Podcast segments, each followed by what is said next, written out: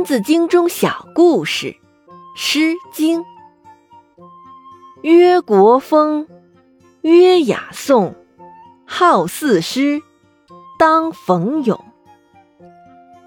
国风、大雅、小雅、颂合称为四诗，它是一种内容丰富、感情深切的诗歌，实在值得我们去朗诵的。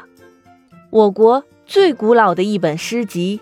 叫《诗经》，是我国第一部诗歌总集，作者不详，绝大部分已无法考证。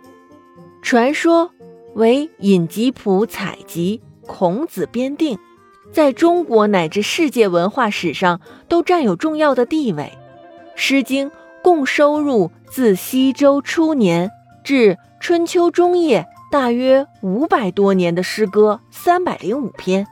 是周王朝由盛至衰五百年间中国社会生活面貌的形象反映。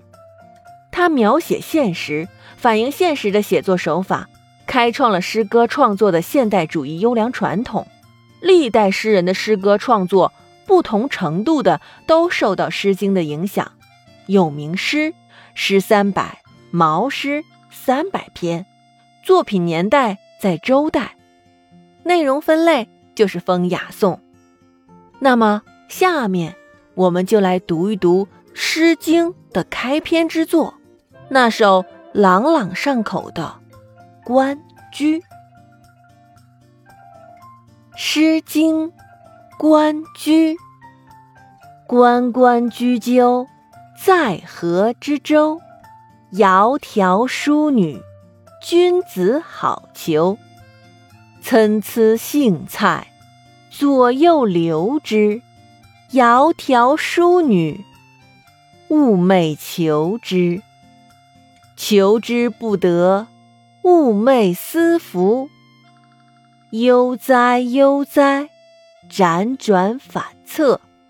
参差荇菜，左右采之。窈窕淑女，琴瑟友之。参差荇菜，左右芼之。窈窕淑女，钟鼓乐之。